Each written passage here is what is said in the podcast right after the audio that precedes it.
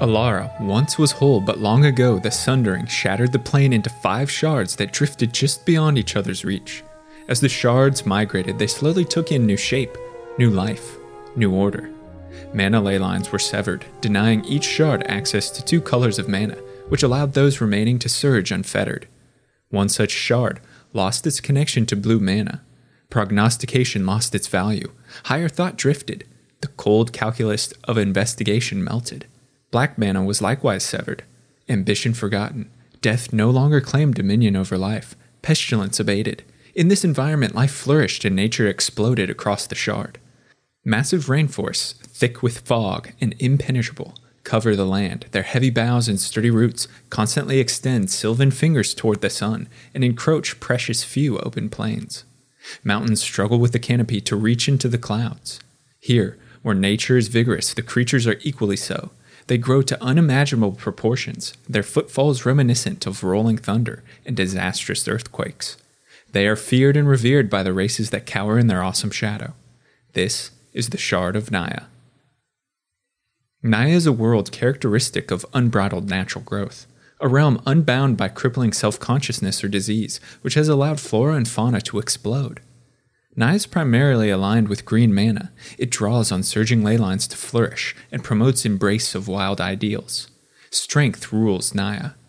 Nature is revered, and its primal might manifests in massive behemoths that stalk through jungles large enough to hide towering frames.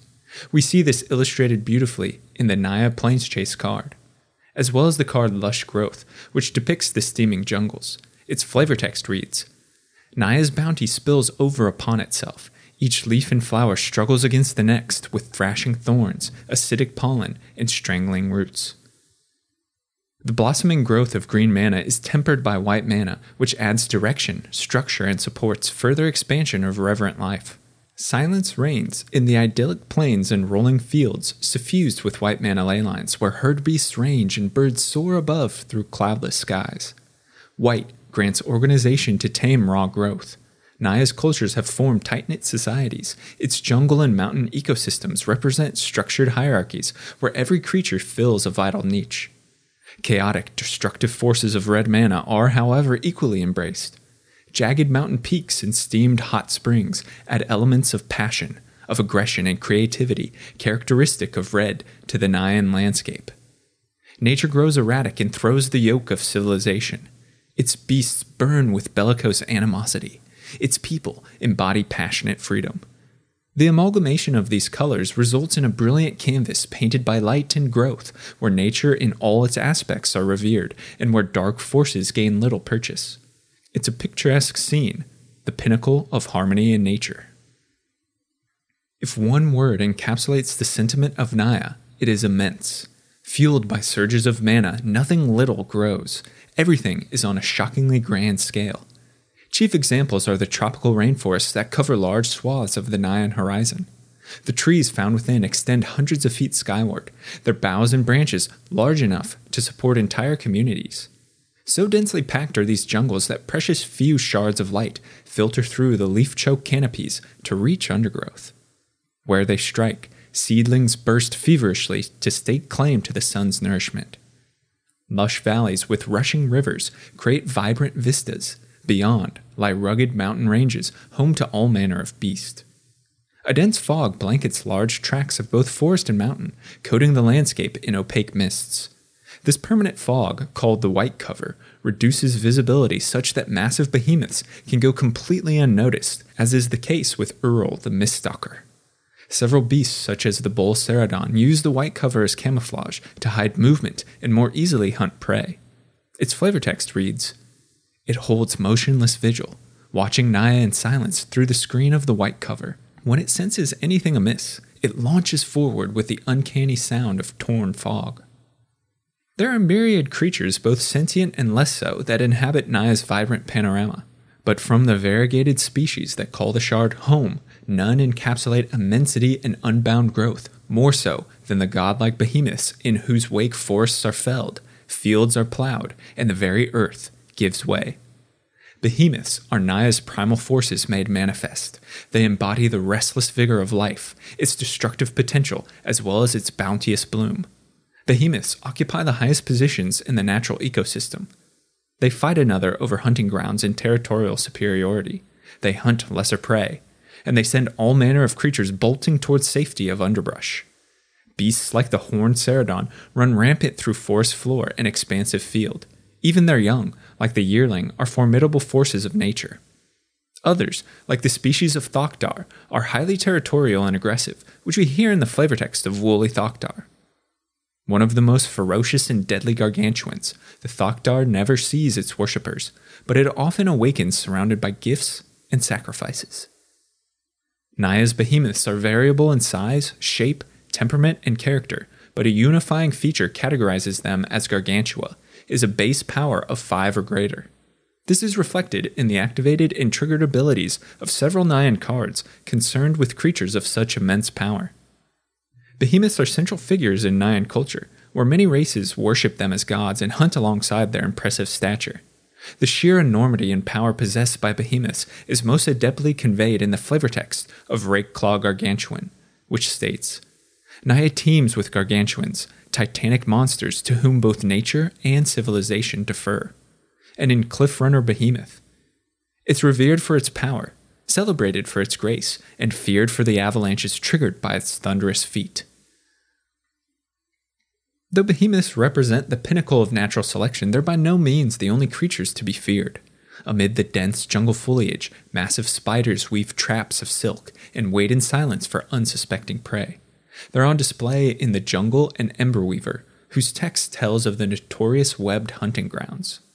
Weaver's webs wall off swaths of territory more effectively than any portcullis made of iron. Hellion and Hydra surge through forest floor, cutting paths of fiery destruction across the jungle interior. Even species considered small pests are deceptively formidable.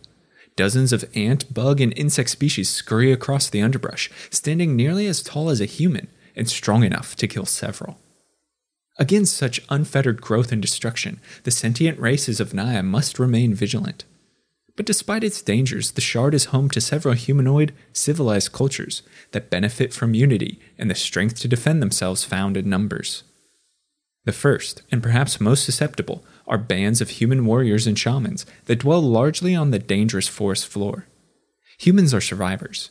They've adapted well to the uncertainty of jungle life and revere all aspects of nature. Though initially consigned to a lightless fate in the dark roots beneath nine canopies, humans have carved out large fields of brilliant sunlight, cultivated golden lands, and erected stone structures, which we see in cards like Ancient Ziggurat. Their sunseeders search for ripe, arable lands and use domesticated beasts of burden called plow beasts to clear forest and till the soil. This is given to us in the text of Sunseed Nurturer. Sunseeders quest for areas of open sky, they train plow beasts to beat back the dense jungle long enough to cultivate a crop. Groups of trackers known as drum hunters listen to the jungle's song, feel for the reverberations of gargantuan footfalls, then organize hunting sorties to track down prey startled into movement. The exuberance, meanwhile, bask in the warm embrace of life itself, extolling the glories of nature from jungle shrines or ziggurats. They sojourn across Naya to contemplate the shard's beautiful landscape and to locate resplendent dwellings. Some, like the Gustrider exuberant, seek to claim the skies which we can hear in its flavor text. The elves claim the canopy, the Nacatl claim the mountains. I suppose you think we ought to stay on the jungle floor? Above the rough and dangerous floor life of humans, Naya's elves have secured dwellings within the vast network of jungle boughs and canopies. Entire elvish cities are supported on top of Naya's massive branches, which double as superhighways, allowing an elf to travel as far as the eye can see without ever setting foot on the ground. Elves are nomadic and the most in tune with nature of the civilizations. They worship Naya's gargantuans and revere them as gods. The most widespread elf clan are the Cylian elves, whose warriors and shamans are led by the blind seer known as the Anima. The anima speaks to the earth and listens in the indecipherable language of nature to learn the intentions of behemoths.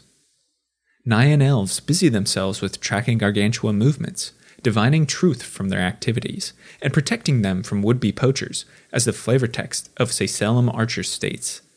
Our arrows are aimed not at the sacred behemoths, but at those who dare to dream of such a trophy. The god trackers and shamans offer ritual sacrifice to placate behemoths in times of peace or stir ire in times of war. Elvish lore holds that the soul of Alara slumbers deep under the sacred valley of the ancient in the form of an immense hydra called Progenitus. They sit in silent vigil over the valley, awaiting signs that Progenitus may awaken from its long sleep, which we see illustrated in the card Keeper of Progenitus. They believe the stirrings of the world soul will fulfill ancient prophecies with disastrous consequences. Elves are proficient warriors skilled in both short and long range combat, supplemented by wild mages that direct the pentagression of behemoths to create a truly formidable force on the field. Beyond the lush jungles, above the opaque mists of the white cover, high amid the mountain chains, sit the cat like race of Naya's Leonin called Nacatl. In ancient times, the waxing Nacatl Empire of the Clouds claimed dominion over much of the Shard's landscape. Extensive highways connected technologically advanced cosmopolitan centers, and martial prowess extended borders. But after a sect of traditional fundamentalists led by Marisi, aggrieved by the Nacatl's descent to complacency, fomented a bloody rebellion, the once lustrous empire crumbled. Now, most of Naya's Leonin rove in factional primitive tribes. The teachings of Marisi are heard in the flavor text of Nacatl Savage, in which Ajani Goldmane states Blades dull and armor dense, Marisi taught us that instinct is the only thing a true warrior needs. Leonin embraced the bestial aspects of nature. Driven by instinct and burning passion, they rely on physical strength to hunt and win the day. Outfitted with tooth, claw, and primitive blades, Nacatl war prides rove the land, viciously attacking unwanted interlopers. Their skill in battle is illustrated in the card Marisi's Twin Claws, which depicts two warriors atop a heap of fallen foes. Few Nacatl remain that keep to the traditions of the ancient empire. These Cloud Nacatl inhabit the crumbling ruins and forlorn mountaintops, hoping to return to their race's golden age. We see them in the card Nacatl Hunt Pride, Wild Nacatl have descended into Naya's vast jungle valleys and sprawling plains, where they continue to live by Marisi's teachings. Their contempt for the cloud prides can be heard in scathing invective present in the flavor text of Wild Nacatl. The clouds sit and think, a bunch of soft paws. We are the claws of Marisi, stalking, pouncing, drawing blood. The Leonin Kasali tribe is perhaps the most notable, as its members include Jazal Goldmane and his planeswalking brother Ajani. The Nacatl of Naya have thrown off the lie of civilization, reverted to primal instinct, and embraced their savage nature. Their familial prides are ever at violent odds with the humans and elves of Naya. With the coming of the conflux and merging of Alara's shards, Naya finds itself buffeted by surges of blue and black mana that have been absent for centuries. First, this brings new perspective, new ways of thinking, and new ideas that force the shards communities to challenge long held beliefs. Blue mana brings with it insight and greater levels of cognition. This elevates some while completely destroying others. Strength, which had for so long dominated Naya in the form of its indomitable beasts, is now attacked by the forces of the mind. Some refuse to accept the changes to the plane, such as the Knotvine mystics and elvish druids, which we can hear in the flavor text. The elves of Naya were the last to acknowledge the massive shift of mana in their world. While others, like the Leonin Nacatl, embraced change and adapted, which we see illustrated in Leonin Armor Guard, that depicts a Nacatl undergoing investiture into Bant's knightly caste. Secondly, this brings decay, pestilence, and rot as black mana leeches into all things and tarnishes the pristine wildlife. Noxious disease finds easy purchase in abundant jungles as plague spreads from the rotting shards of Grixis and Jund, which we see on display in the card Corrupted Roots. The flavor text reads The bones of Jund's dead resurfaced in Naya, poisoning the jungle and killing the Sunseeder's crops. So too do creatures of detritus find a wealth of food and rapidly proliferate.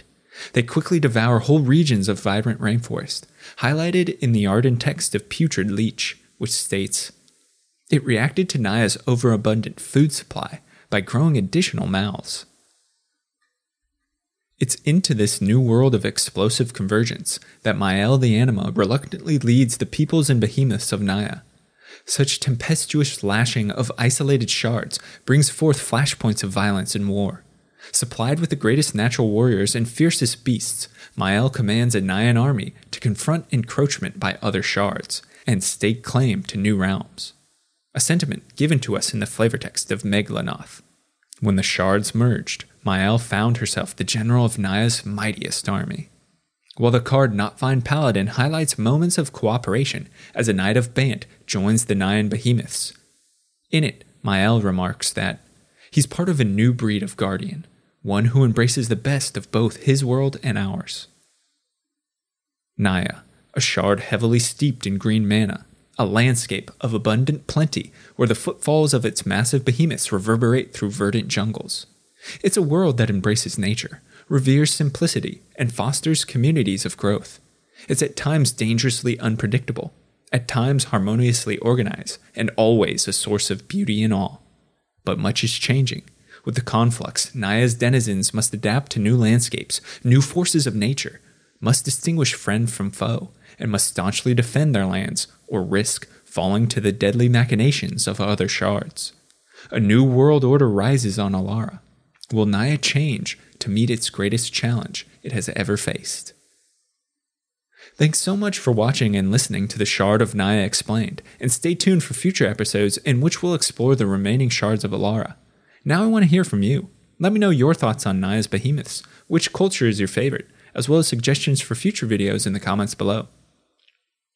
And if you're a fan of lore and storytelling, be sure to subscribe to the channel, check out the podcast or the blog, where content is uploaded frequently. A huge shout out to all of my supporters over on Patreon. Your patronage means the world to me and helps the channel grow and improve. If you're interested in becoming a lore luminary for access to me, a great community, written scripts, and early video drops, check out patreon.com slash the lorebrarians to learn more. Until next time, go forth and explore the lore.